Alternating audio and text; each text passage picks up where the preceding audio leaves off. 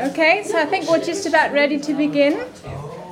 Our next session will be on Michael Pace's paper, Pragmatic Encroachment and the Nature of Faith.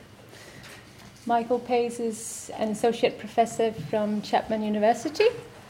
Julien Dutant will be commentating. He's a postdoc at the University of Geneva. Thank you. So thanks, Michael, for the paper. Thanks for uh, being inviting me to comment. So uh, to get in, so some some views of faith make faith look like an intellectual vice. So if you think that faith is uh, believing against all evidence, uh, it might be good to have faith for practical reasons. So maybe it's good to believe against all evidence that you're going to win a race uh, because it will improve your performance. Uh, but it looks like it's intellectually vicious to believe against all evidence. And uh, Michael paper, Michael's paper defends a pair of provocative views. So the first is an account of faith that uh, makes faith seriously look like an intellectual vice. And second is an account of epistemic justification where uh, it comes out that faith need not be an intellectual vice. So I'll just summarize very quickly the two aspects of the view and then I'll go with a little comment. So the first is an account of faith, uh, what it is to have faith that something is the case. Uh, I've copied the account of the handout, but so the account is like a complex necessary condition for having faith that P, and uh, we can break it down in, in parts. So if we break it down, the idea is that having faith that P requires believing that P, preferring that P over not P, lacking conclusive evidence that P, preferring believing P before examining further evidence, and believing P in part for non evidential reasons. So I've given labels to the uh, elements for reference, but these are my labels. Maybe they are not good, they are not Michael's labels. Um, the conditions are, are good for on the basis of cases. So, for instance, the, the second condition, the conative condition, that you prefer that P or not P, is argued for on the basis of case like it's bizarre to say, I have faith that the Democrats will lose if you are rooting for the Democrats. Um, uh, so similar cases are used to argue for all the conditions except the first condition, the belief condition, which is argued rather on the basis of general consideration, namely that faith is subject to a truth norm. So if, if you have faith in P or if you have faith that P and P turns out to be false, then uh, there is a sense in which uh, you were wrong in having faced that P. So that's the motivation for the belief condition. Uh, okay, so given this account, uh, faith looks very much like an intellectual vice. There is something that you want to be true, believing it would have good consequences. Uh, you decide to believe it despite lacking conclusive evidence and before examining further evidence. So this looks very much like wishful thinking. And uh, so it looks like an intellectual vice. But then the second part of Michael's paper explains uh, or argues that um, uh, defends a, a, view of epistemic justification of belief on which this doesn't, need, this doesn't necessarily comes out uh, as an intellectual vice. So the framework in a nutshell is this, your uh, evidence fixes how confident you should be in a proposition in P, for instance. In particular, if your evidence delivers a probability, so if your evidence makes P 60% likely, then uh, it's epistemically justified for you to have a degree of belief of exactly 60%. Uh, but your evidence doesn't fix whether you should believe P. Um, it merely constrains it. So Michael says if, if P is uh, not more likely than not P on your evidence, then you should not believe P. So uh, yeah, so if not P is at least as likely as P, then you should not believe P.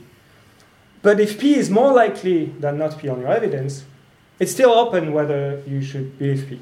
So uh, your evidence alone doesn't fix on the uh, range above one half probability, your evidence doesn't fix whether you should believe P. The argument for that is that uh, certainty on your evidence, so the maximum level of support is not necessary, but any threshold below certainty is not necessary. Uh, is uh, uh, sorry. Yeah, no certainty is not necessary. No threshold below is sufficient. Uh, and Michael considers invariant thresholds and also pragmatically sensitive threshold, like having a having a degree of support which is as high as required for any practical choice you uh, have to make. Uh, so the conclusion is that above 0.5, your evidence leaves open whether you should believe. And on Michael's view, this allows practical considerations to come in to decide whether you should believe or not. And in particular, uh, what matters is how you balance the goals of believing the truth versus avoiding uh, error, avoiding false belief. And the uh, other is how morally and prudentially good it is to uh, form the belief, what are the consequences of the belief.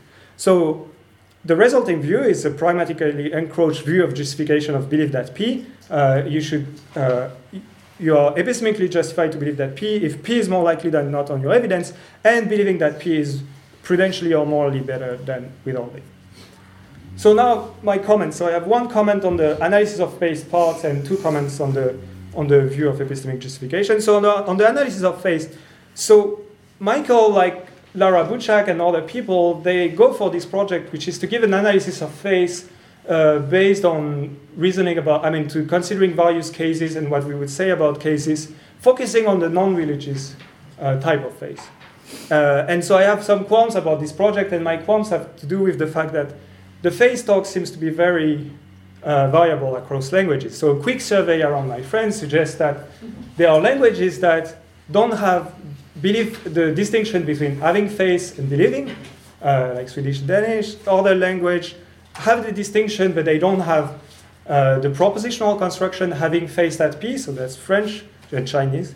Uh, other languages don't seem, seem to violate uh, the conative condition, so they are, in Finnish you can say, I have faith that this will get me into trouble, uh, and that just means strong conviction. So there seems to be a lot of variation, and I think a historical perspective helps. So very roughly, it looks like in Hebrew and Greek, like in the in the Bible and in the New Testament, you have only one word. So in Hebrew, it's uh, the word that has given amen. So it's uh, uh, emun, I guess you pronounce it. And uh, and then in Greek, it's pisteu, uh, pisteo, uh, and these words are the ordinary word for belief and belief that. Uh, so you use them to say that you believe that something is so, that you believe someone, uh, but also they have meanings of trust and loyalty, like uh, you trust someone, they have some notions of loyalty uh, getting it.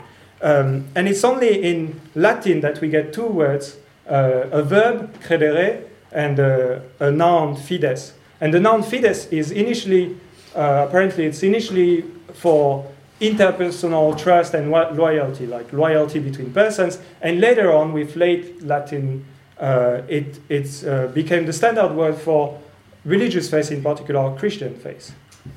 Uh, so, what lessons? I think there are three lessons one may draw from this very quick historical picture. One is that the distinction between belief and faith is a bit dubious. So it looks a bit like the word faith was just introduced in Latin because they didn't have a noun for the verb credere. They, had credentia was is just for some reason so not a common term, and they and they use fides. Another lesson you might draw is that if there is some difference between fides and uh, like faith and belief, then they will have to do with the loyalty, interpersonal trust aspects. But surprisingly, these aspects don't come out at all in Lara Buchak's view and in Michael's view. So you might think, oh, it's surprising that these dimensions don't come out. Another lesson you might draw is that maybe a different view of what's going on with this word. So as the Christian belief takes center stage in, in the European culture, there is a word that appears to refer to it. And then Christian belief has some salient, I mean, that is prototypical Christian belief has some salient features. Uh, um, like I've listed some that might be so. In, it involves believing something that's taken to be good news. It involves trusting in the testimony. It involves loyalty links between God and believer. It involves believing something not obvious. Involves beliefs uh, taken to have good consequences, like almsgiving, salvation. Uh, so, one possibility is that first, this word that uh, applies to this very specific prototype. And then things are called faith if they are similar enough to the prototype of Christian belief. And so that's why in some languages, uh, faith will be applied to uh, things that are only beliefs in good news, and maybe in other languages you will apply faith that thing in things that are not necessarily believe in good news, but are still by some other features very similar to prototypical Christian belief. So on this kind of view, faith is really like prototypically it's it's a, a religious belief or Christian belief, and then it, it is applied uh, derivatively to things that are quite like that. So if that if that theory is true, then it doesn't look like a good idea to do an analysis of faith by focusing on a non-religious type. It's a bit like trying to get uh, to get a view on cars uh, by looking at car-like things, or trying to guess what is red by looking at reddish things. It's like you're you're not looking at the core phenomenon. So that's why I have some qualms with the idea of doing an analysis of faith in the sort of conceptual analysis uh, style. Okay, but let's focus. Let's focus on on on the justification, the theory of epistemic justification. So here, I wanted to raise two worries. So the first worry is a gruesomeness worry. It's, it looks like Michael's notion of justification is a bit like the Grue predicate. It's a bit Grue-like, unnatural.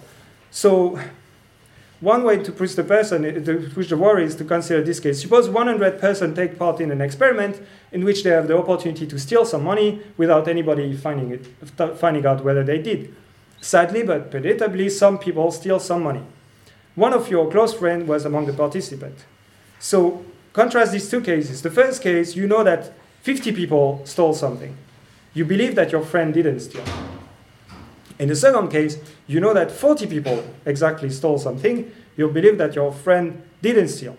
And let's suppose, somewhat implausibly, that you have no evidence that your friend is less likely to steal than anybody else.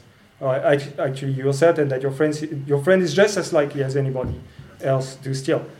Suppose you, uh, so yeah, in, I, in both cases, you believe that your friend did not steal. It looked like, on Michael's view, in the case 50, uh, since it's as likely as not on your evidence that your friend stole, uh, the belief that your friend didn't steal is at, at best pragmatically justified. Like maybe it's morally required to believe the best of your friends, for instance. Uh, by contrast, he, his, uh, his views seem willing to accept that in the case 49, uh, you are epistemically justified. You might be epistemically justified to believe that your friend didn't steal because it is slightly more likely than not on your evidence uh, than your friend didn't steal, and then the prudential consideration or the moral consideration kick in and justify uh, the belief. To see the Grue-likeness maybe better, we can consider an extension of praise of, of Michael's theory to graded justification. So um, suppose we had a ratio of how much better it is to believe than to withhold belief. So we'd say, well, if it's a, uh, if it's two third for believing, that means that it's twice better to believe than to withhold. On some notion of betterness, prudential, moral, and so on.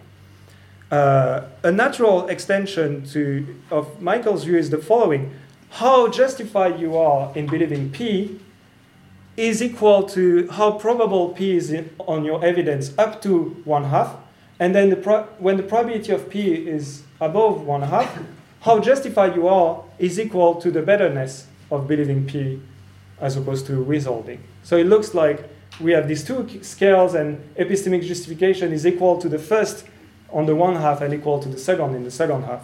And that looks to me like a Grue-like notion. So that's the uh, Grue, Grue-ness, uh, uh, gruesomeness worry. And then the second is uh, um, worry that Michael's argument that his notion of justification is epistemic overgenerates. So he says that the, theor- the theory that he defends counts as a theory of an important variety of epistemic justification, primarily in virtue of its relation to the truth goal. It specifies an appropriate way to the end of believing truth and avoiding believing falsehood. Uh, and the, so the argument seems to be epistemic justification is justification relative to the two-part truth goal. Property P is an appropriate way to go about the two-part truth goal if a property is an appropriate way to go about a goal and epistemic justification is justification relative to that goal, then that property is epistemic justification. Uh, but I, I think that the argument overgenerates if we consider, for instance, these two theories. Uh, one says like what the way you should go about the goal of believing the truth and to avoid false belief is just do what's prudentially best. So if it's prudentially best to uh, believe uh, believe, if it's prudentially best to withhold, withhold. Or the same kind of view with moral best, like do what's moral. You know, if it's moral, uh, if it's morally right to believe, believe. If it's morally better to suspend, suspend, uh, and maybe otherwise everything is permissible.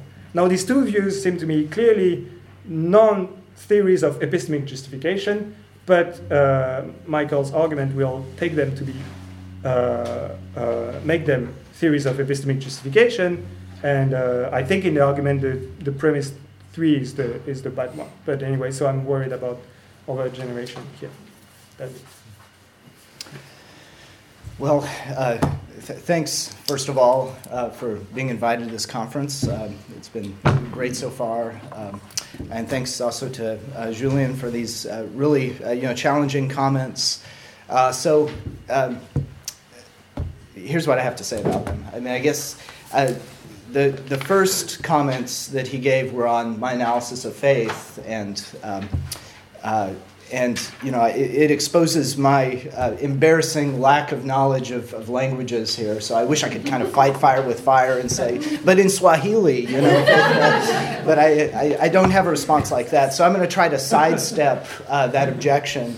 Um, so you know I, I do think that you know what I've captured is a kind of ordinary use in, in English. So um, I, am not making the claim that this is a, a that faith is a natural kind, even, or that it's ontologically basic, or anything like that. In fact, I give a, a kind of reductive account of it, right? So, so I, am hoping that I can just rest with the claim that um, uh, it, it's a kind of important state, or a state that people are sometimes in. Um, uh, maybe it's a. It, maybe it's not a natural kind, but uh, you know, uh, here's here it is, you know, given an analysis of it. So maybe even if I'm wrong that you know English uh, uh, uh goes quite this way, um, it, the the arguments in the second part of the paper um, don't depend much. I mean, in a way, they're they're kind of independent grounds for a pragmatic encroachment view of belief. Um, so that's my that's my sidestepping on the, the first point. Um, on his uh, you know, gruesome worry and the overgenerating problem, um, well, the, the, gruesome worry uh, first, I mean, one thing I want to say about that is, is I, I think something similar is going to be um, is going to happen on, on any pragmatic encroachment view that kind of has a lower threshold that's pristine, that's epistemically pristine, right? So and even if you think it's much higher than what I give, which is pretty low, right, 0.5, but so suppose it's 0.9 or 0.97, right? I mean, there's going to be cases where um, the pragmatic uh, considerations, it's just barely above 0.97, right? And if it had been just a little bit before, we wouldn't have said it was epistemic justification. But the pragmatic considerations make it the case that, um, um, you know, that, that, it does count. So, uh, so that's all just, um, yeah, I'll, I'll, defer to Fantl and McGrath because they, uh, uh, as, you know, I'm, I'm in, their, uh, uh, in their camp here. Um, uh, and maybe they've got great great considerations here. Um, I, uh, well, just raise so, expectations for their paper. Exactly, exactly. Yeah, high, even more high stakes there. Um, a, a, a, second point, though, um, and this this also bears on the overgenerating uh, problem. Um, well, let's see. I had one other thing about. Uh,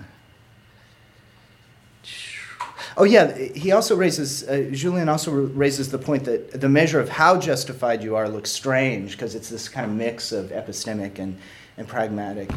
But I, I think I can actually sidestep that worry because there is a pristine notion of degrees of justification. If you just think of them, um, because you know I've got evidential strength, which is doing a lot of work, and, and you're supposed to match your degrees of confidence to it perfectly. There's no pragmatic encroachment on it.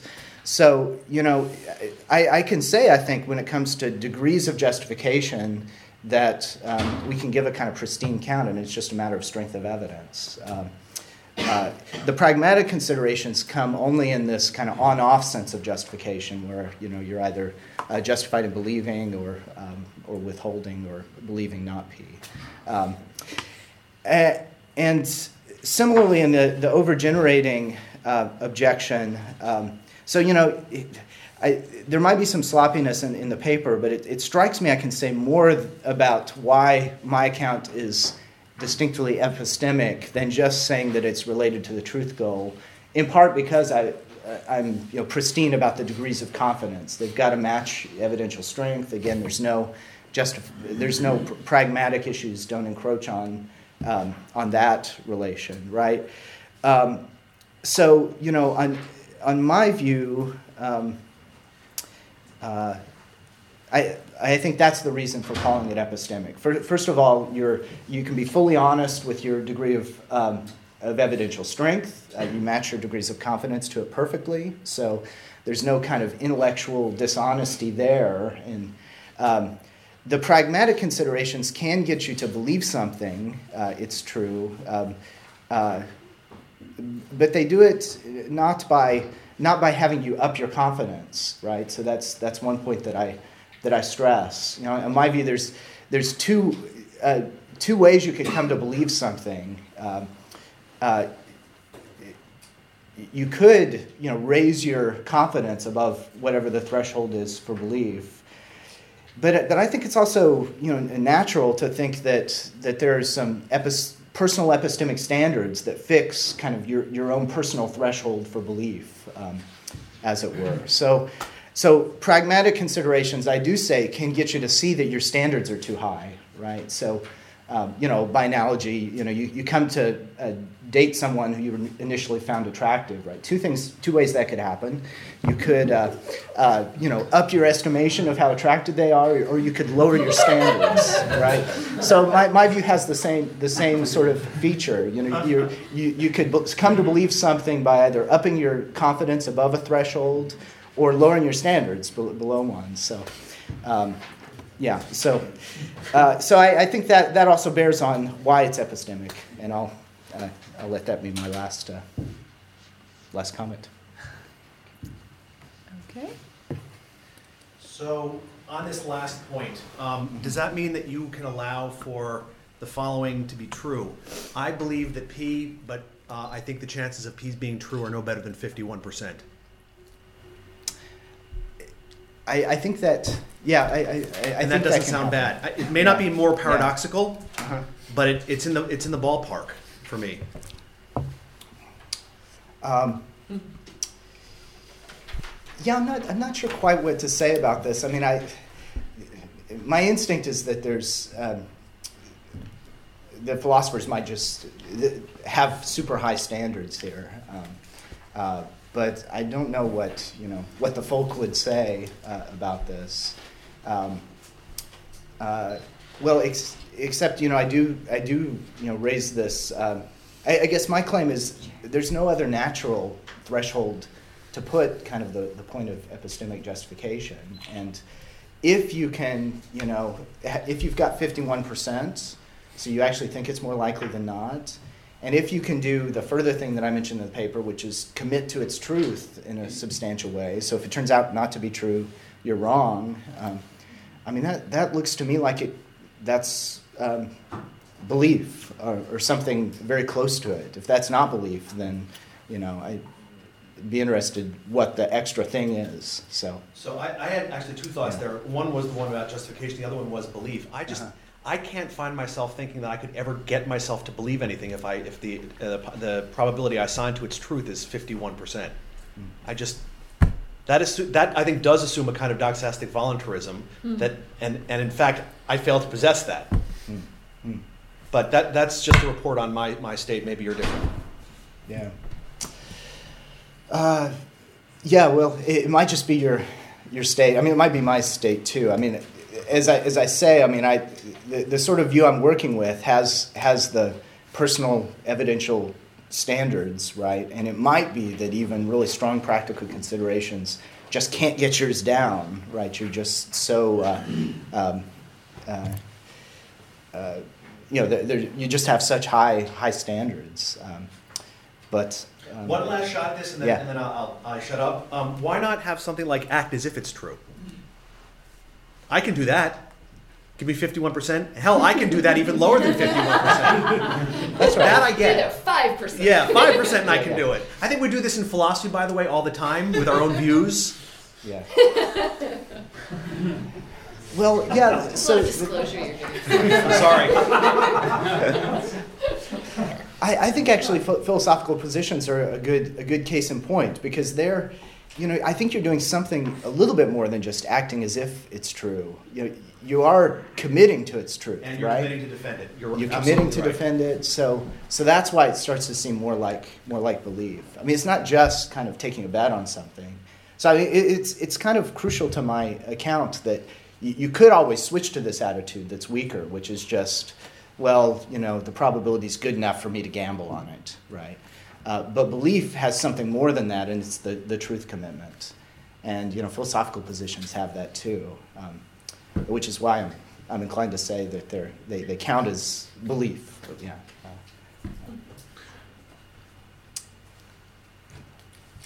Um, so, so I like the way I think you're handling the um, the worry. Well, one of the one of the worries about whether the justification that you're talking about is epistemic, and the idea is, I take it that um, these sorts of prudential factors can get you to realize that your standards were too high, and in fact, these are the standards that it has to meet.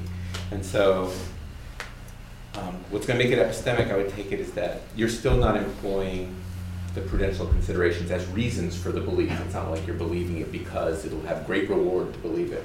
Or anything like that. Is that?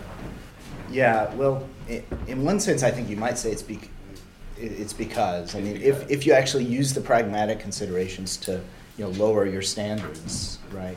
Right. But but it's not it's not the same as. Um, but I, I want to distinguish between that and uh, the the basing that you're doing on your evidence, right? So the evidence is determining your thresh your uh, degree of confidence, right? Right, but it's different. Yeah. Yeah, right. But it, but it would be different from a case where you were you were explaining why you did some action, and you said, well, you know,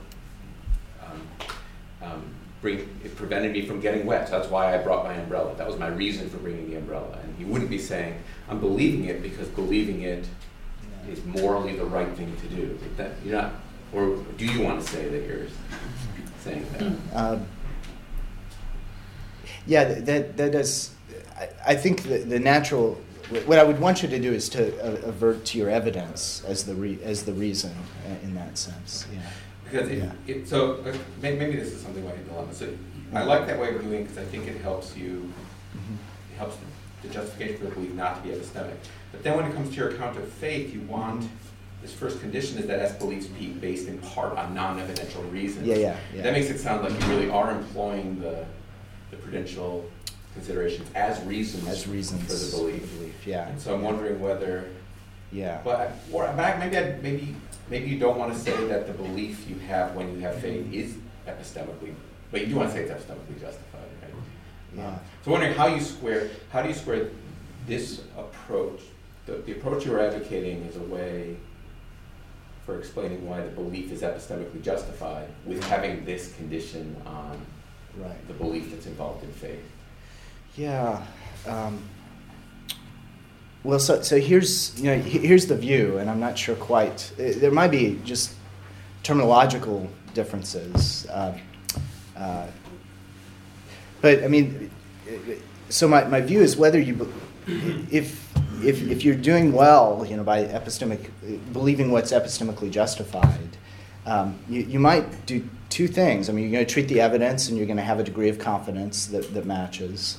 So your evidence is supporting the belief in that sense, right? But you also might use the, the pragmatic considerations to adjust your standards, right? In, in some cases, adjust it downward from what you would have, uh, you know, from Sandy's super high um, uh, evidential standards. Um, and in that case, you know, what are you going to say? I mean, I, it, it seems like the, um, the pragmatic considerations are causally relevant to, to the belief. Um, are they reasons for belief? Well, um, they're not. Uh, I mean, could we divide and conquer just by distinguishing? You know, look, they are reasons for the belief, um, non-epistemic reasons for belief. Uh, in this case, I mean, I guess that's what I'm, I want to say in the definition, right? Um, but it's also supported by epistemic reasons, and those seem like the more natural ones to, or evidential reasons, and those seem like the natural ones to um, cite when you're defending your belief. Right? So, I don't know. Sandy, was that a Very briefly, friendly comment Yeah. to you. Um, a way of handling this, I think that will get you everything you want. Why not based on reasons whose adequacy is fixed by the pragmatic stuff? That Yeah, way, you don't have yeah. uh, Jeremy's worry is you're basing it on things Right. that aren't epistemic. That can handle his his worry in ways that I think Okay, yeah. friendly yeah. comment. Yeah, that, that's right. Because yeah, I mean that, that is exactly what the pragmatic things are supposed to do. They're supposed to set sufficiency, adequacy for for evidence. Yeah.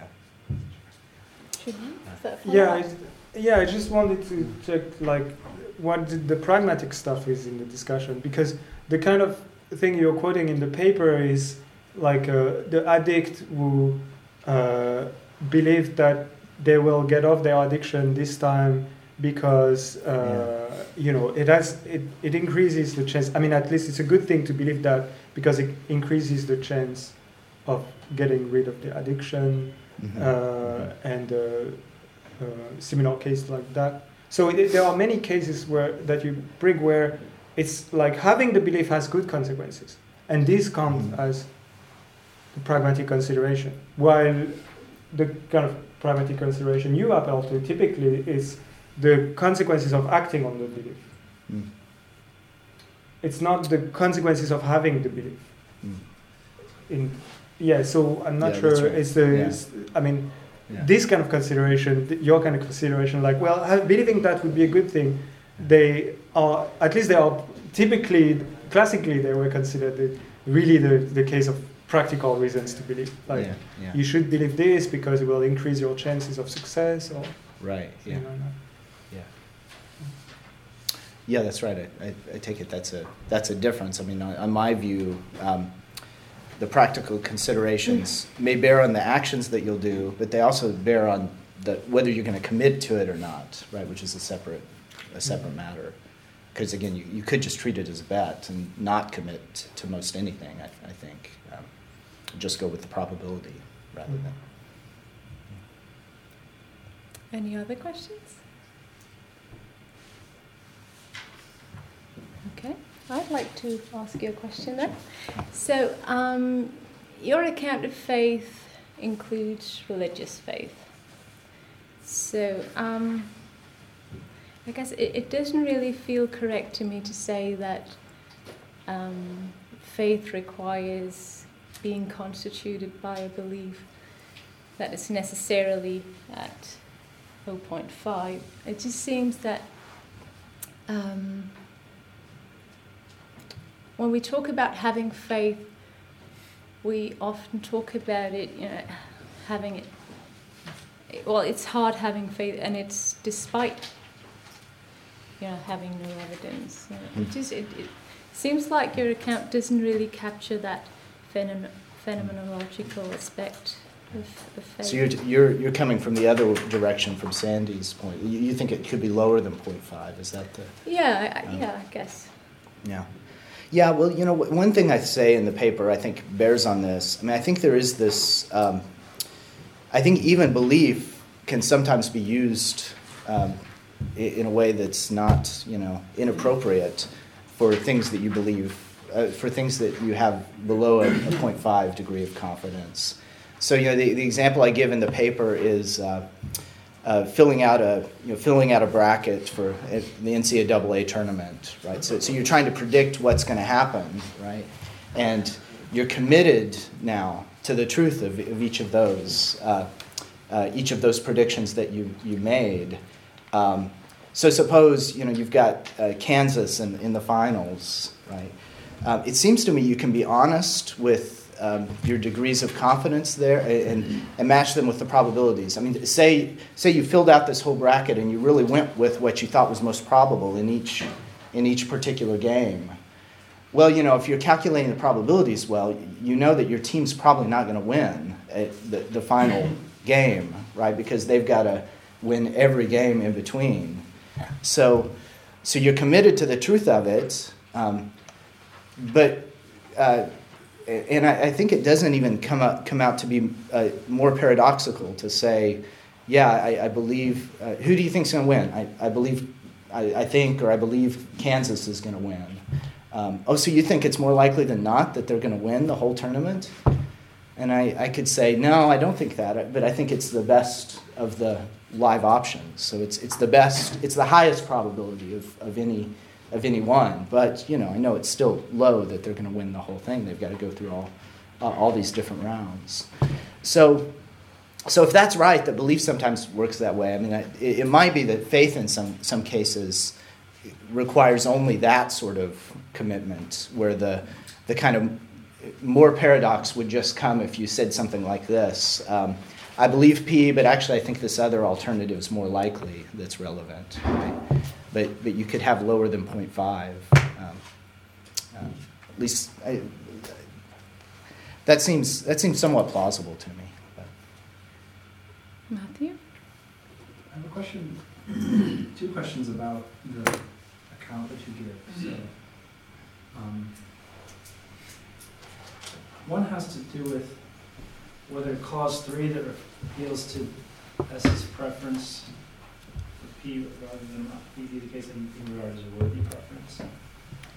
I, I'm sorry? S prefers the P rather than not P be the case in regards this is a worthy preference. That's the third clause of your account. Oh, yeah, yeah. And Yeah. I wonder, I was wondering if merely having that preference and regarding it as worthy Mm. can fulfill clause one, having non-evidential reasons. Mm. Namely, have, just having the preference Yeah. means you have non-evidential reason. You prefer it. Mm-hmm. And boom, you can get both those for, at the same time. And maybe there's something to be said about what it takes to regard it as a worthy preference that's Yeah. going to be Yeah, you know, I, I forgot that I left that in there. I, I, I don't. I think I dropped the part of the paper because it was already way too long. Uh, uh, that actually argued for that, for, for including that. So um, I, there is a good argument for, for including that, but I, I don't think you, you guys saw it. Um, So all you, all Yeah. you really need is clause one and two to make the thing Yeah. for the accounting model. Okay. well, well, no, I think the, the third the third one is is important, but. Um, And, and in some cases, I think the preference will be your non-evidential reason for, for belief. Well, maybe not yours, but it, there are certainly cases where um, th- that's the wishful thinking worry, right? I mean, I, I think faith constitutively constitutively involves hoping that the proposition is true. So that raises the worry that that might be what's you know a, a re- an actual reason that you're upping your confidence because you want it to be true. Um, and I think in some cases that's that's true, but th- those cases aren't going to turn out to be epistemically good on my on my account. Um, Okay. and I think I think it doesn't it doesn't it's not that non-evidential reason that has to be you know at, at work in supporting your faith. It, it could be you know lots of others. You know, Okay. just good good benefits of belief more generally. Okay, so then the other question, if I still. I think there was a follow up down Just, here. I just want to follow up quickly on that. Wa- Wasn't the argument uh, the one about the Democratic um, citizen who was worried or Yeah. unhappy about? So it is in there actually, because I, that is, isn't that the argument that you were making for the third point? Uh, that that's the that's what supports why you you've got to have the preference, Right. but not why you have to have it be Believing it's worthy. yeah Oh, I worthy see. of So that, preference. that part wasn't. Yeah. Okay. There's one other thing, it's like a follow-up to this other. I can follow up your own question. Um, So when I'm looking on page 14 at your account, uh, it starts off by saying, despite having evidence that is less than ideal or factors that incline toward doubt. And I will ask myself, less than ideal for what? Like that's invoking some standard. But then later, when you get to the next section, you, you're, insist, you're insisting that faith involves belief. And it's reasonable to suppose that faith will be epistemically justified just in case the constituent belief is justified. So then I assume that the less than ideal has to be appealing to some other standard than Yeah. epistemic justification. Yeah. So then what is that standard being appealed to about ideal? Maybe you said somewhere and I didn't catch it. Right. Well, less than less than certain. Uh, uh, certainly, um, that, that might that might do it. I mean, I, I I think we're as long as you don't you don't think that the evidence makes something certain. I think it's it's often okay to talk about. Well, that that might be. I, I'm not sure quite what to say, except that it does seem like faith, you know, requires some kind of temptation to doubt or some kind of uh, um, dissatisfaction with your evidence. But you can't just say you're dissatisfied with your evidence because I think actually you can get it's it's also compatible with faith for you at the end of the day to say, yeah, my faith, the evidence is good enough though. Um, so, uh, but there's got to be. I'm not sure quite how to make this more precise, but there's got to be some kind of pressure, um, uh, pressure to doubt uh, that involves a lack of evidence. The, the reason why I why I don't say eh, what was it I said there? Uh, eh, what do I say? Remind me. So in Yeah. the first line of Yeah. the account, you say, "As Oh, yeah, here it faith that the only, despite having Yeah. evidence that is less than ideal, Or, or factors that inclined- incline toward that. Yeah, It yeah. might So, be just that it's ideal is what lets you doubt. Right, yeah. Yeah, I mean, I, I say factors that incline you toward doubt because I started to think, um, you know, if you've got some, you know, psychological disorder where, where you know, uh, you're, uh, uh, uh, you're paranoid, right? So you think people are out. t- You're, you're really inclined to believe that people are out to get you and to, you know, uh, it- you might still you, you might have faith in that case that people are not out to get you, right? Um, there you might actually think your evidence is really good, right, when you reflect on it. But it can still count as faith because there's still this pressure, right, to, to doubt it um, that's really powerful, right? So it's, it's So does that mean in an ideal case would be one where you didn't have that kind of pressure? Is that, yeah, you're that's right. doubt stuff Yeah. the Yeah, where you're you're Yeah. fully satisfied with your evidence and you think it just cinches it, right? Uh, well, I don't know, but that's. Um, I, I'm not sure quite what to say uh, to make it more precise. Other than it seems like there's got to be some kind of negative pressure to doubt, right? Based on usually based on some dissatisfaction with your evidence or wanting it to be more ideal, but it's still compatible with at the end of the day you're saying yeah but it's sufficient um, so. John, was that So a follow on yeah. one bit about the historical context, but just before that, just as a side remark, if you think that um, things you know c- are there by evidence, then you, you wouldn't want to be requiring that they're less than certain on your evidence. I mean, on standard views of testimony, you know, husbands can come to know things by trusting their wives, mm-hmm. but then the things, the relevant things are certain on their evidence. yeah So, but that wouldn't stop you saying the husband has faith that the, what the wife says is true.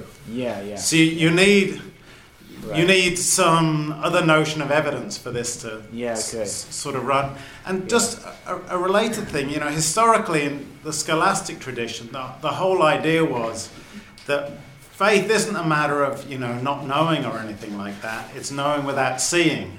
And the whole idea is when you don't see, the will has a bit of scope still to resist. Whereas if you see, it's shoved so much in your face that the will is kind of bypassed. And I think that those are the intuitions that you're tapping into. But if, Yeah. if those are the, the, Yeah.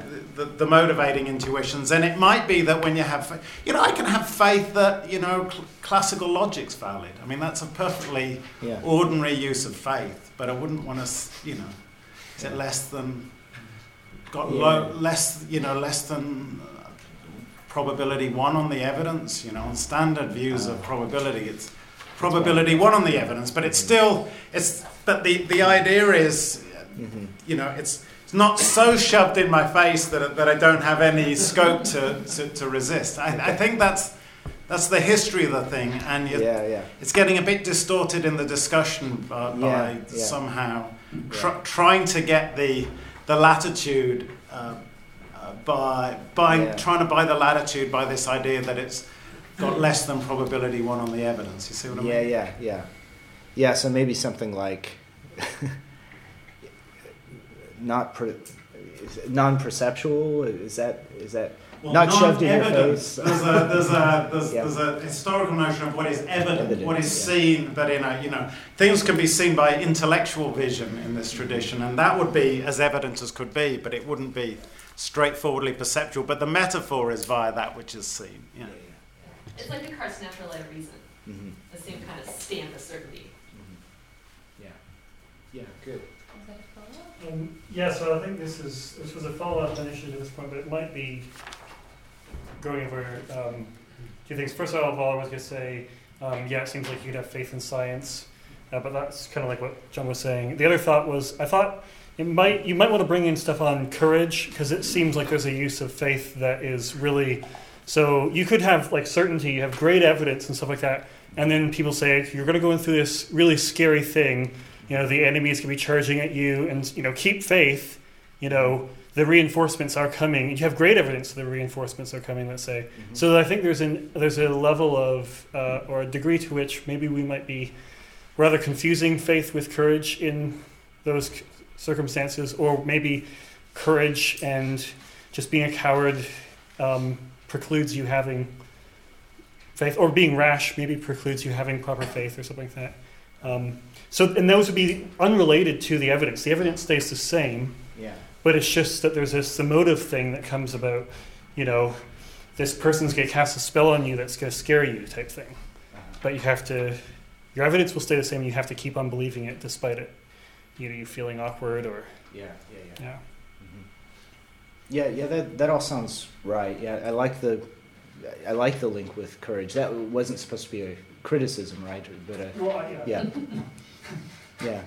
Yeah. I mean um, one way I've thought about this is in terms of uh, you know so so in the paper you know I, I try to kind of uh, play the negative d- defend against the charge that faith is is an intellectual vice of a certain sort, right? But yeah, I mean, it, it strikes me that there's a, a, variety of intellectual courage that's just just like this, right? Where you, you know. Um, you've got super high standards, maybe too high, right? So these pragmatic considerations can can cut, get you to see, look, you ought to stay stick with your evidence. It's it's good enough. Uh, go with it, you know, but believe it. Um, so that would be a kind of you know, intellectual virtue then uh, of, of intellectual courage rather than being intellectually cautious uh, in your uh, in your believings. So. Jeff, is that a question?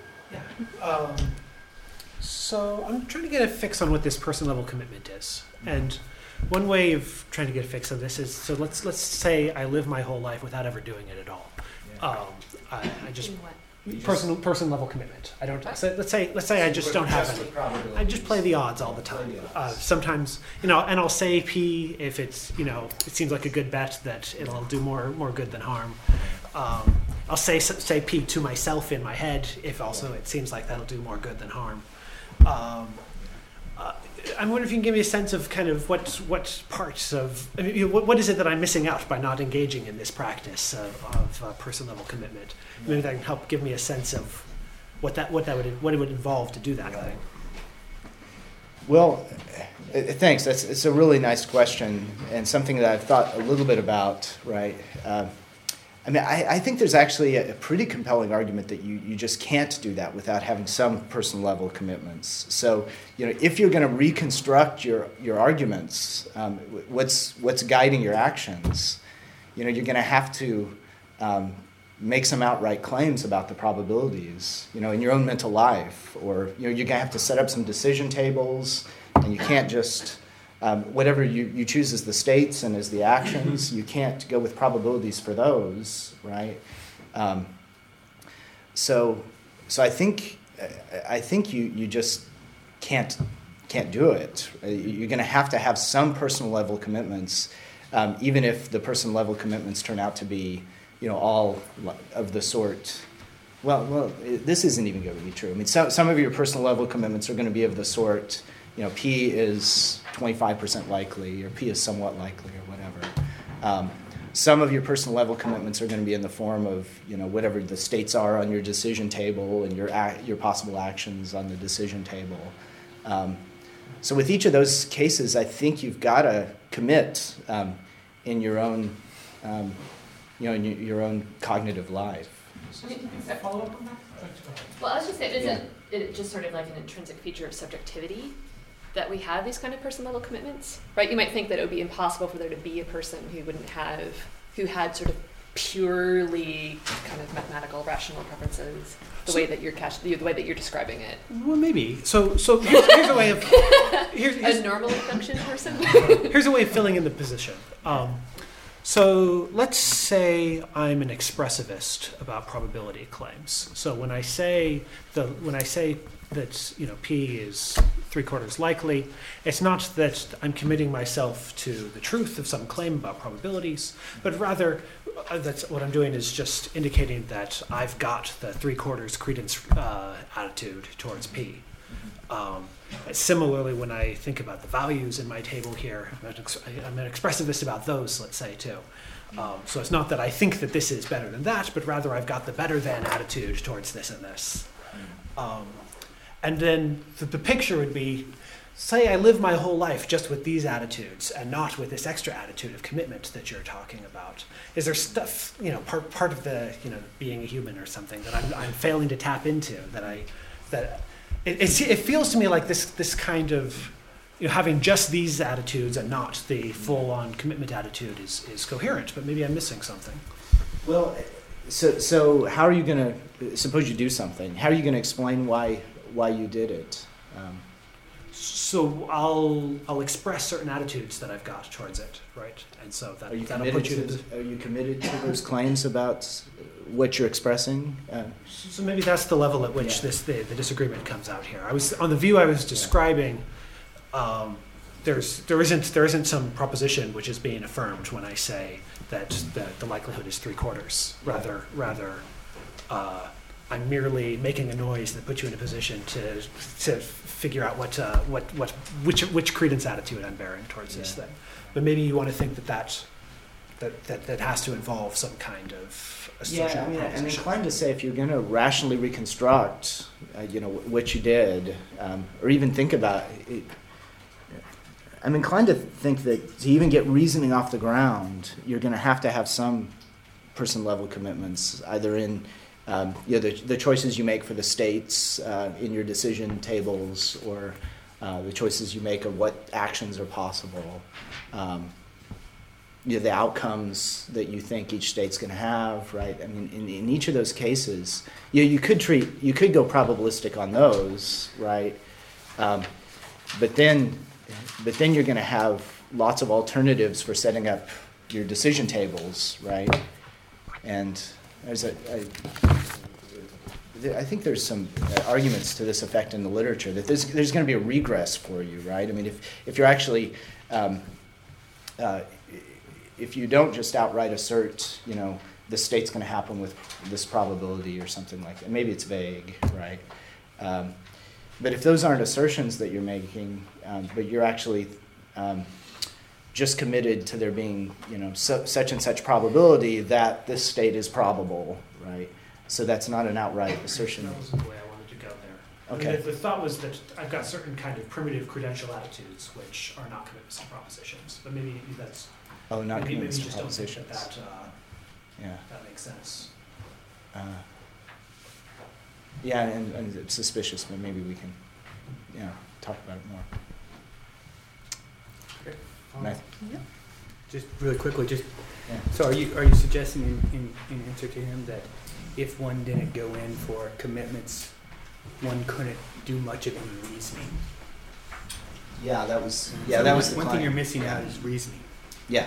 I mean, maybe there's some, for some propositions, Mhm. you're epistemically certain and you see, you see them to be true, but that's not very many. Mm-hmm. And so that would be a life without much reasoning. Maybe that's a practical reason Yeah, to think yeah. you should lose weight. but Yeah, That I like sounds. that.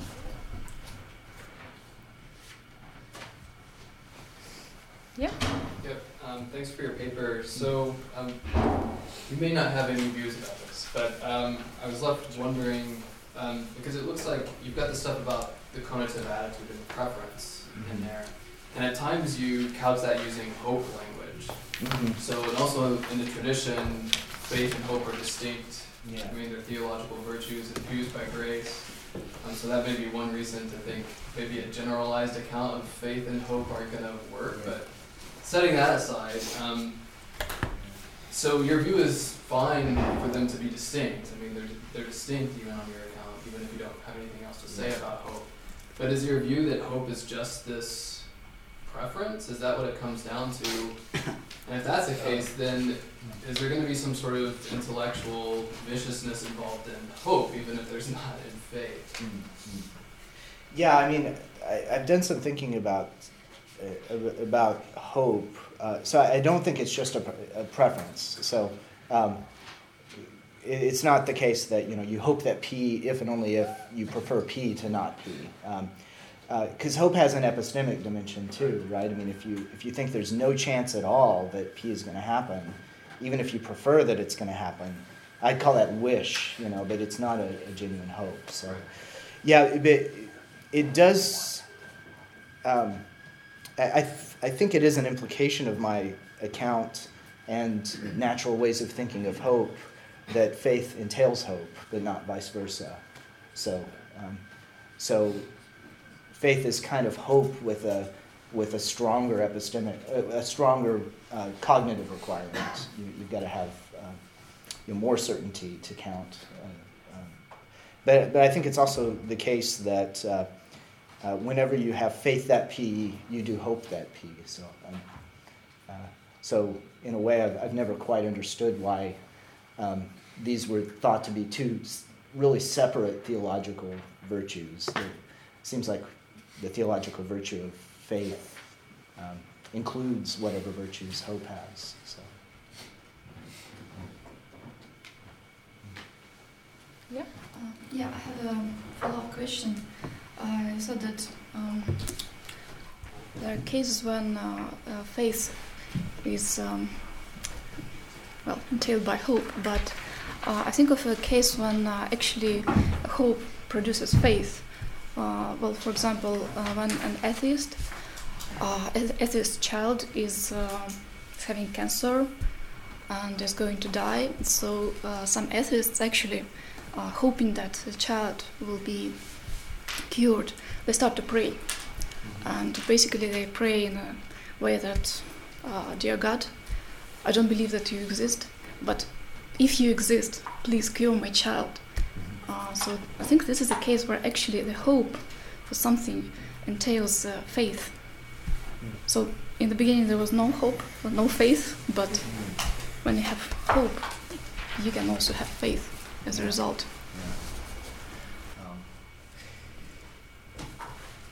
Yeah, I, I think it's right that that case involves hope. Um, I, am less inclined, in the cases you describe it, to think that it involves faith, um, and, and, precisely because there's no kind of commitment to the truth of, of the claim. So, I mean, as you described it, right? I mean, the, the atheist is saying, "I don't don't really believe you exist, but just just in case, um, you know, you do." Um, here's my prayer, and then, then you. In such cases when they're really uh, hoping yeah. for something and asking for something, they also promise God something like, "I'm going to go to the church, I'm going to be a proper Christian," and so on. So there are some commitments as well, yeah. followed up from this. Yeah, there's there's some commitments, but not not a commitment to truth, right? I mean, if, if they're still an atheist, then they still believe that God doesn't exist. Yeah, you, that... you should you, if you if you hope and if you pray, mm-hmm. there should be some belief that this might be true. Otherwise, you will not start to pray. Actually, if you're absolutely sure that this is not true, yeah. there is no God. Yeah. Well, again, again I, th- I would agree with the hope claim. You know, they're hoping that there's there's a God. Um, I think that's okay. It's a little strange, isn't it, to say, I hope that P, but I believe P's not the case. No, I think people say no, that's okay. Yeah, that's okay. Yeah, I Actually, thought it, I thought it was going to circles. There's it's really popular yeah. among say like Calvinists yeah. um, to say, I hope that God saves everyone, but I believe that He doesn't. Uh, right? So this is how you get your. This is how you avoid getting you know kicked out of certain schools. you're not allowed to believe that God saves everybody, but you're allowed to hope that He will. Sure. Yeah. So yeah. In some cases, in some cases, yeah. you're not even allowed that, right? So. well, I think you're allowed to hope whatever the heck you want. yeah. You're just not allowed to actually think it's the case. Yeah. I've heard stories. Yeah. well, I'm sure sure there are some places. Yeah, yeah, you're right. That I, I thought that was going to sound stranger than it did when I actually said it. It's a little thing on, on, on faith and hope. I you know, suppose there's an oracle or a friend, and I naturally say, I have faith that what the friend says is true. What the friend will say will be true. And then the friend says, I'm going to get punched in the head. Do you, how you describing it? It, it? Do I no longer have faith that what my friend says is true? Or is it that hope isn't closed under entailment as it's so? Or I hope what he says is true, but even though what he said was, you know, that doesn't seem right, so it doesn't seem to lose my faith, but I, I, I, I no longer hope that what he says is true. So, so I, I mean, I, I feel this taps into the tradition that says you, you, things that you believe as a matter of faith are things you believe through trust, and that use is tapping into that tradition where yeah, yeah. it's becoming detached. As a, I believe, as a matter of faith, that what he says will say will be true. I mean, there's that use, as it were, that isn't straightforwardly aligned with hope, and I, I feel I can hear that as a yeah. legitimate use of even faith that. Right. Um, yeah. Is, is there? I mean, what do you think of the ordinary language data?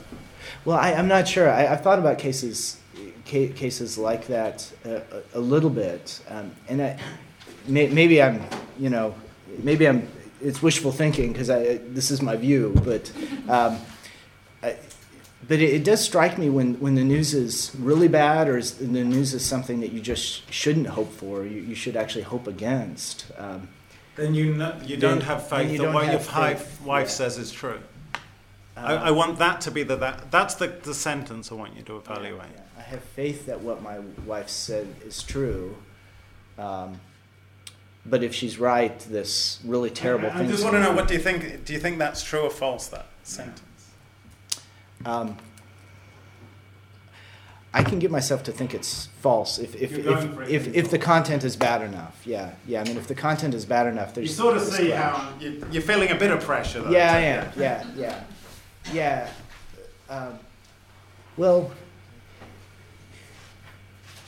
maybe it's a. Yeah. Could you go? You could say it's true, but only because it's got a generic reading. Generically, I, I, don't know. There are things you could say, but right. you, you see what I mean. Yeah, yeah. Yeah, you wouldn't. I, I think it's wrong to say that you've got faith faith that you'll be hit in the head, right? I know, I know that yeah. would be misleading. I, I yeah. know that would be misleading. On the other hand, it yeah. seems good to say, yes, I have faith, I have that, faith that woman. That that seems a lot better. Yeah. But this doesn't seem good. I hope that what my wife says is true. That doesn't seem good. Yeah. So there seems to be a that clause that patterns much more comfortably with the faith that than with the hope that. Yeah but in one sense, don't you hope that what she says is true? Because you know she, she, she's your wife, and you know you're. Uh, um, it's, it's, good when she speaks speaks truthfully, right? So, um, so in in that respect, but yeah, it, it's it is strange though, isn't it? That if if these two things, if you can say both of these two things, I have faith that what my wife said is true, but I don't have faith that I'll be hit in the head which is what she said. I know, I was getting puzzled yeah. I mean, yeah. in terms of the, the actual superficial data, yeah, it seems to pattern like that. So it's, you know. Yeah, that's worth thinking about uh, more. Yeah. I'm not sure what to say. Yeah, I thought maybe there's some ambiguity in having faith that, but I mean, there's one which is having faith that she will speak truly. She's like having faith in a conditional that if she says P, then P.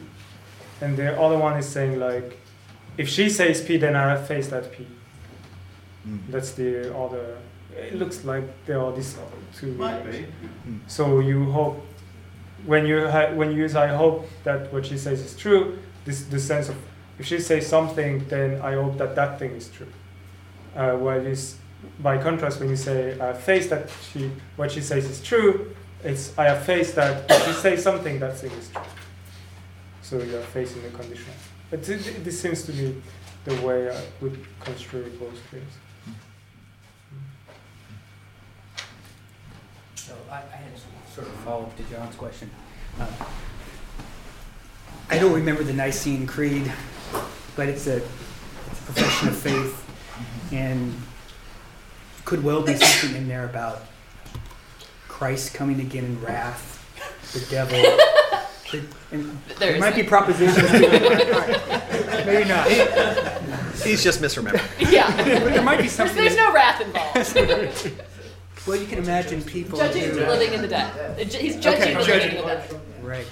Um, and I don't know if the existence of the is the Right. is the Maybe existence of the so is the existence of the devil asserted in that. Anyway, I, I'm wondering there might be some things in the good book interpreted in certain ways, um, such that one might have faith. Just a picky little point, but it's related to that one. One might have faith that it's true, but one wouldn't want it to be true.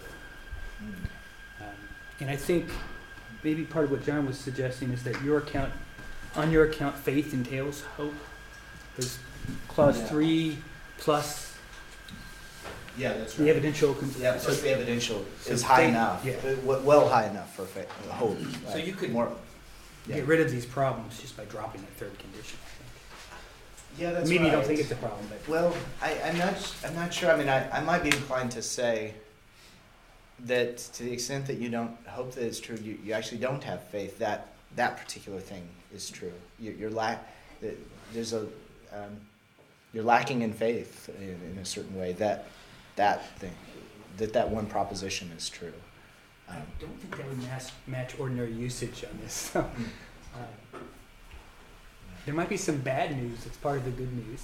and Yeah, You have to have faith in that too, at least under certain interpretations. I, so I guess it, it just depends on what you think of those cases. It seems optional for you to drop three. Yeah. If you thought that those cases don't pattern anything to do. Yeah. So I have, you know, I have faith that God exists, and you know, part of the package. Or I have faith that this religion is true. Part of the package is that I have faith that Satan exists. Say, but I, I don't like that um, particular aspect of it. Um, uh, yeah. I have faith that I will go to hell if I do such and such, but I've done that. Yeah. yeah. Yeah. I mean, in the case of Satan's existence, I mean, it does seem a little strange to say that you've got faith that Satan exists. I mean, that does sound. It, to, it rings to my ears like you're rooting for it in a way that you shouldn't. You know, you But should. it's okay in Russian. Yeah. Just in Russian. mention. It's Okay. like Yeah, so this people, a Russian difference, Latvian yeah. speaker told me it's perfectly fine. Oh. So if I may say, it's like I think this kind of thing is precisely what makes me worry about looking for necessary, sufficient condition for faith, because Mhm. it looks like if you're talking about, you know, things that involve uh, Satan and God and commitments of religious commitment, it seems okay to use faith, at least in Russian. Mhm. Uh, but uh, but then if you're looking at the non-religious case, then maybe the requirement that it is belief in something that's good or that's good news uh, is stronger. Mhm. So you can be similar enough to prototypical Christian belief by being about Satan, or you can be similar enough by being belief in good news. Yeah. yeah. So if you have this sort of prototype view, you understand why you can't have like sometimes it will look like the good news thing is necessary, sometimes it will look it's not, Mhm. depending on whether we're considering the religious case or the non-religious case. Mhm. So it's really the kind of thing that motivates this sort of Yeah. prototypical way of Right, thinking yeah. about it. And you get a different, re- a different result if you take something on faith. So if you just say, yeah, I'll take it on faith that there's a devil, that doesn't seem to have the thumbs up attitude. so that, that, that I think Mm. is a reason for thinking that we, faith doesn't necessarily have the kind of Yeah. pro attitude that it, Yeah. like the preferring it to be the case part of the clause. Yeah. Yeah, Stevens had his hand up. Yeah, I was just gonna say, I mean, it depends on how, um, how fine or coarse grained the things are that you're, I mean, the propositions are, right? I mean, so, if it's something like the whole, like you say, one, like the whole package of Christianity, Yeah. if that's something you have faith in, I mean, that's really coarse grained. But I, I got the sense that you want things to be a little bit more fine grained, and in that case, you might think Christianity entails believing a lot of things, um, like the existence of the devil or something, but not having faith in those things, properly speaking. Um, because you want to say faith is something more than just a belief. Um, so you might get out of it that way. Yeah, that's right. Although I, I was hoping the account would work for any you know, for, for any P that you plug in. So, um, so you know, if, if you take a proposition like, you know, uh, Christianity is true, right, then you have faith that Christianity is true. Um, uh, because you know you, you would hope for that as a Christian, right? But but it might turn out that you don't have faith that you know certain aspects of it are true because you don't hope for those certain aspects. So. Yeah. Is that a follow up? Yeah, yeah, this just follows on, on, on Stephen and John's points. I, I just feels like an easy way to account for this is that faith isn't closed under entailment, and I think that counts for both the wife case and the and the um, and this religious case. You just say, I have faith that what my wife says is true. Yeah. That doesn't mean I have faith in everything that my wife says. I have faith that my religion is true. That doesn't mean I have faith in every proposition that. Yeah. That is, do you have any problem with that? Because that no, that I seems like it would solve these pretty pretty cleanly. I think. Yeah, yeah, yeah. Yeah, and I think that I think ho- hoping or preferring has has that feature. So if you if you prefer something, um, you don't necessarily prefer everything that follows from it. Um, yeah. At least. Uh, sorry. Yeah, this was okay. basically the, the, exact same. So I think take anything that you don't have faith in, but you know, like here's a hand. Uh-huh. I think if you can join that with something you do have faith in, so you're gonna here's a hand, and so yeah. and God exists. I think the conjunction will be something you have faith in, but it doesn't follow that you have faith in each conjunct. Yeah. So, yeah. So it's not acknowledged that way. So right. I yeah, think yeah. there are these kind of clear cases where faith isn't going to be closed. Yeah. Yeah, that's right. Yeah. So maybe so maybe I can push back on on Matt's point by saying. You might be inclined to think that those are counterexamples because you're thinking closure is going to work, but once you maybe I can get you once you think about it afresh and put you know see that it doesn't always work to have the same intuitions.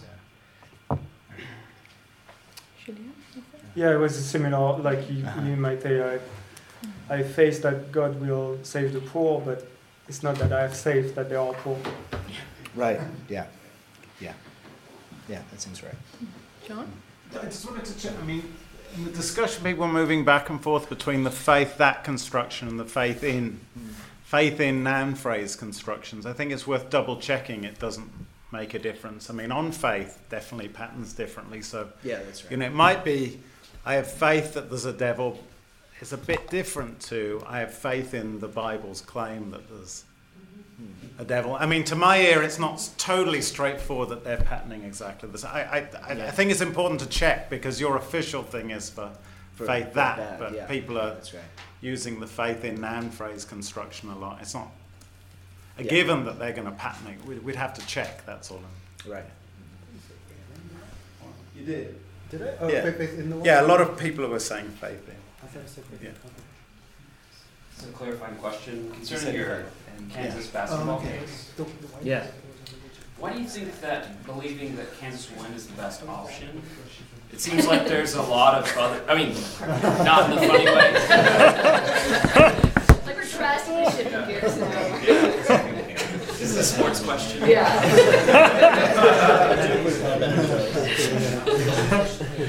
no, so it seems that there's lots of other options, like you believe Kansas is not going to win, or you believe some other team is going to win. There's a ton of other relevant options which you can believe in.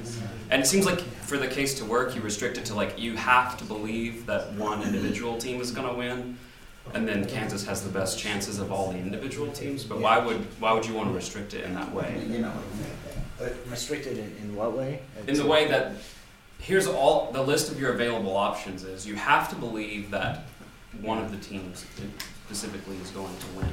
Yeah. And it seems like there's lots of other options for belief. Like, you know, some team other than Kansas is going to win. Why not believe that? Yeah. That seems like a relevant option. Well, yeah, I, but I was I was assuming that you're you're entering into this kind of practice of you know f- filling out the um, uh, filling out the NCAA brackets, and you know in this case, you know it's there's a lot of pragmatic reasons for committing, and there's not that much risk. Well, it depends on how much you've got riding on it, I guess, but you know, not that much risk. So, um, uh, so what you want to do, again, if you're going to be epistemically honest, you, you might actually just go for your favorite team, and, and you know, that would, I think, count as pragmatically justified at best, right, that they're going to make it. But suppose you actually are trying to be honest with your evidence and actually trying in your bracket to uh, um, respect the evidence that you have, and you actually, in each case, think that there's one, one team that has a little bit better chance than the other. Um, so it's like in the context of the game that you have yeah. to bet on one team, and you're gonna. Yeah, that's right. Yeah, you're, you're kind of. That's why you're because in the context. yeah, so you're in this context, and you're committed now to the, the truth of it. Yeah. So I, I you know, I was toying with the idea that philosophy might be quite similar in a way. So you know, uh, you're uh, there's a kind of context here, right, that rewards vigorously defending some view as your own, and um, you know, if you if it happens to be you know false, uh, it's not as big a deal. you know, it's it's better to uh, you know better to be published and have some view, right? Than, uh, uh Boy, this is sounding really cynical. yes, so sorry about that. sorry about that. Uh, follow up on this bracket thing? Yeah, yeah. It doesn't sound it doesn't sound totally right to say that in filling out your bracket you're committing. I mean, yeah. you might fill out multiple brackets and try and win and give different winners, and so like. That's right. It's yeah. not. It's yeah. not just yeah. the action of filling out a bracket. Right. Even if it's just one and you're not filling out multiple, yeah, enter that, different pools, is going to commit you but there is something that you seem to be committing to in some sense. That's the operation of filling in Kansas all the way to the end. Or... Yeah, so so adjust maybe adjust the case a little bit because I agree. I mean, it's more than just filling in the bracket, but I think there is this, you know, attitude some sports fans have right where they're they're not just they're not just filling in a bracket and they've got another one. You know, they're not just playing the odds, but they're they intend themselves to be committing to the truth here. So, you know, again, if they turn out to be wrong and you say to them, ah, so you were wrong um, about whether this team would win, um, you know, they got to they got to take it, right? they got to um, say, yeah, I was wrong. Uh, yeah, so so it's a case like that, that, and I agree. It's not just filling in the bracket that that produces that, but it, I think there is a kind of context where that's what's happened. So the, the, the point that, that Matt just made can also be made with respect to belief, with respect to filling out brackets. Um, and if you really want to push the idea of intellectual honesty, it seems bizarre for me to think. So I do fill out brackets. I would never tell you I believe. Even last year when I picked when I picked Kentucky, if you had asked me at the beginning, do you really believe Kentucky's going to win? My answer would have been they're the best option if I have to choose one. That's what I believe. That's the content of my belief. So I would be careful here. I don't think that the content lines up the way that you want it to if you want to use that as an example of belief, as opposed to. Betting or something like that. Yeah, yeah. Yeah, so, so you think when, when people say, um, when people say things like, oh, so you were wrong, and they say, yeah, I was wrong. I, I, I really thought they would win. I really believed that they would win. No, you can say that. There are people who say that. And then I'd wonder what in the world, what were you smoking when you say that? Because there are 60, 66 teams now. What is it, 68 teams? Yeah. and you thought, good, Kentucky. I actually asked my, my oldest son, who also follows this, what do you really think the odds of Kentucky winning are before the whole thing began? And we, we figured it at best 50 50. At best 50 50. So if somebody says, I flat out believe Kentucky's going to win, either they're saying something other than what they literally sound like they're saying, yeah. or, or they're not being intellectually honest, I think. Rigorous. Okay. Rigorous. Sorry, I don't better. Think honest is the right yeah, word. I'll you stand. Some people really low. I'll standards. stand corrected on that. I will stand corrected on that. Thank you. Okay. It was on a different thing. So. What if your wife wanted Kentucky? then, then, game changer. A new question? Sure. It's just well, I might not have been tracking the, the bit of. I got the, the vibe that you your picture was that the um, the moral and pragmatic stuff kicks in by raising and lowering the evidential standards. You know, they've, they've got to be over 0.5, but there's latitude within there. And they, but yeah. I was wondering, you know, what about cases where there are it's certain on the evidence, but there are moral and pragmatic considerations that favour withholding. You know, I mean, maybe it'll cause you to be a bad person or cause you to be inattentive and do math badly or you know you can you can tell all sorts of moral and pragmatic stories about uh, that would favor withholding over believing even in a setting where it's certain on the evidence and there if you I mean your second clause would mean it's not justified but the effect couldn't be explained by very easily by a shift in the threshold because even setting the threshold as its highest, you'd pass the test. You see what I mean? Yeah, yeah, yeah. Um, uh, yeah, that's yeah, that's that's interesting. Are you, are you thinking that it should? Well, um, just yes. suppose I say um, I'm just pointing out that if in these yeah. cases you say you're not justified, I mean, presumably you'd then think knowledge doesn't entail justification. That's a side remark. But you'd also wouldn't, in general, oh, think yeah, yeah. that the uh, that the that the way that uh, moral and pragmatic considerations destroy justification is by some appropriate by moving to some appropriate threshold between 0.5 and 1 because even at 1 yeah, yeah. You'd pass the one, the one test, but still the right. second clause would kick in, namely the moral and pragmatic would, on balance, favour, uh, you know, withholding. withholding. Yeah. So there was something. Yeah, that's interesting. That's yeah. That's a strange.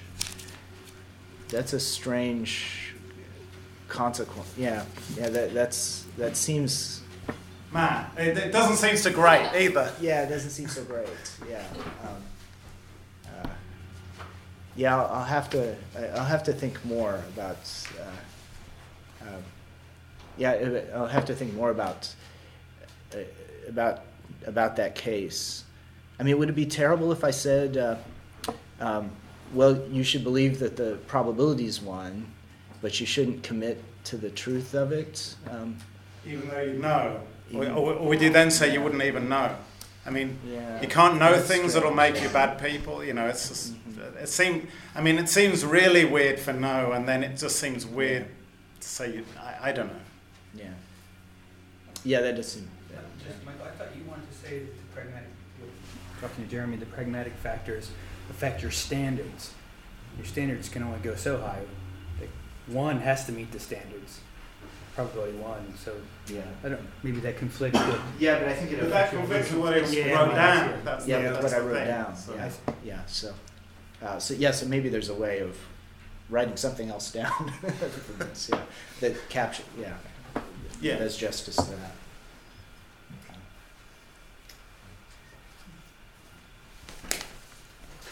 Just mention one more little thing that I thought was I thought it was, in terms of setting out evidentialism, I thought it was weird setting belief evidentialism and degree of confidence evidentialism side by side, basically because the, they're both if and only ifs, and one has a basing constraint and the other doesn't, and that looks really weird to me. I mean, the way you lay out degree of confidence evidentialism, it's so long as you fit the strength of your evidence, that's sufficient for being. Uh, you know, epistemically justified. Mm-hmm. Whether or not your degree of confidence is. You, you, yeah. you basically don't have any basing thing in there, but you do in the other, and it looks like a weird. Yeah, you're right. Yeah, yeah that's that's sloppy. Yeah. So, yeah, I'll, I'll add the basing because you know if you just came to it out of the blue, right? You just right. Yes, it's only a little thing. It's just it's, yeah. it's I feel you you need some symmetry there. Yeah, thanks. If you want to do it that way.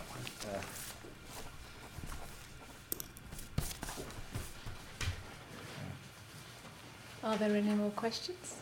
Yeah, maybe. Uh, yeah, so I, I want, like, one of the things you replied to the gruesome gruesomeness worry was to say mm-hmm. you, you don't have to have a, you can have a perfectly graded notion of how justified you are. Mm-hmm. But here I want to distinguish two things. Like, you can, you have this notion of what confidence you should have, which is graded. So if your evidence delivers a, a, probability of 20, your confidence should be 20, and so on. But what I was thinking is like how your account would generate a notion of how justified you are in having an outright belief. And you can think that, for instance, if you have an outright belief that P, if you believe that P and your uh, degree of belief uh, uh, and your evidence makes P 50% likely, Mm-hmm. that's not as bad as believing that P when your evidence makes P 0% likely. So you can think of how much justified is this belief that P more justifying than that belief that P and so on. Mhm. So that, that was the scale I had in mind. And I for see. that scale, it looks like, okay, believing that P when your evidence is zero is very bad. Believing that P when your evidence is, uh, makes P just 25% likely, it's Yeah. very bad, but less. Uh, and so on. But it looks like when you reach the one half, when your evidence makes one half, Mhm. then for the remaining part of the scale, whether it's good or not for you to believe P outright, how justified you are, Mhm. will be a function of the moral goodness of, or the Mhm. prudential goodness Mhm. of believing P versus withholding. Yeah, yeah. So even though at, in the background, and you might have these funny effects where uh, you are not justified to have a very high confidence that P, Mhm. but you are very justified to have an outright belief that P Yeah. for moral reasons. These two scales go apart. Yeah, yeah. Yeah, yeah, that's um, yeah, I see. Yeah, I see the point. Yeah, of course, the moral the moral reasons are a mix, right? So there's epistemic. Um, they're in part a function of uh, of your epistemic justification, um, or of your uh, um, evidential strength, right? Um, yeah, but I'll yeah I'll have to. But they can vary fairly independently. So Mhm. you can have a case where uh, your evidence is uh, in a certain way, Yeah. and then the consequences of believing vary. Mhm. Uh, you know, from I'm sure that this will have no effect at all on whether I will cure or whether I will win the race. To I'm pretty sure that I will win the race if I come to believe this. Yeah, yeah. This kind of, yeah. So they, they could vary really independently. So, Mm. Yeah, I'll have to think more about that. Okay, we're almost out of time. Any last minute questions? Well, since, since we're at the very end, it's not really a question um, as much as just, um, so one thing that's interesting about the nature of faith historically and the discussions is, and this gets back to your question about courage. Um, it's situated, uh, how it's situated in the in the virtue scheme, right? So courage, for example, is like a, it's going to be a virtue of character, but faith is going to be a theological virtue. And at least in the medieval tradition, and sort of following on that, um, faith is supposed to sort of come before knowledge in the sense that it, but it's so this just gets back to the beginning of your paper when you talk about mm-hmm. the worry that faith is an intellectual vice, mm-hmm.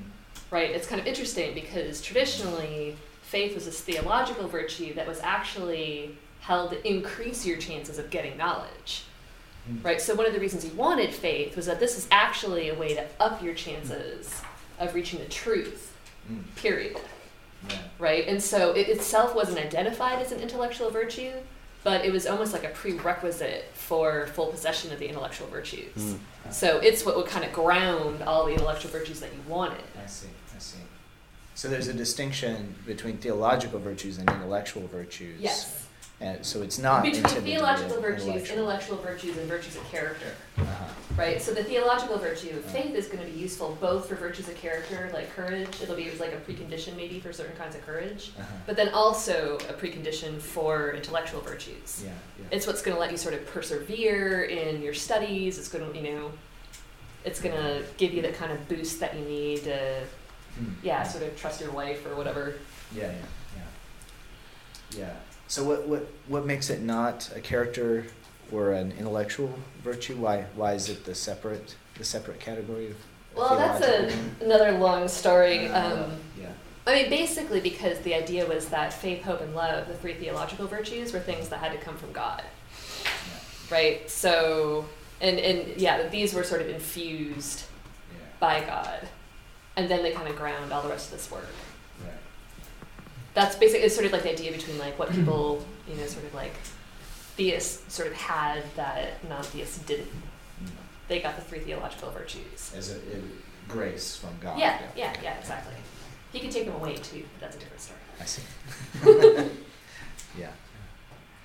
Yeah, it's interesting because in the, the, the current literature, there's also this undercurrent of how it's, well, this is in Aquinas too, I'm sure, but how, how it's voluntary. Faith is supposed to be voluntary in a way, right? So, yeah. I mean, that makes it sound like it's not voluntary at all. It's just, did Yeah, God no, give it to you or to. not? Yeah, so. Yeah, we can't make ourselves have Yeah. faith.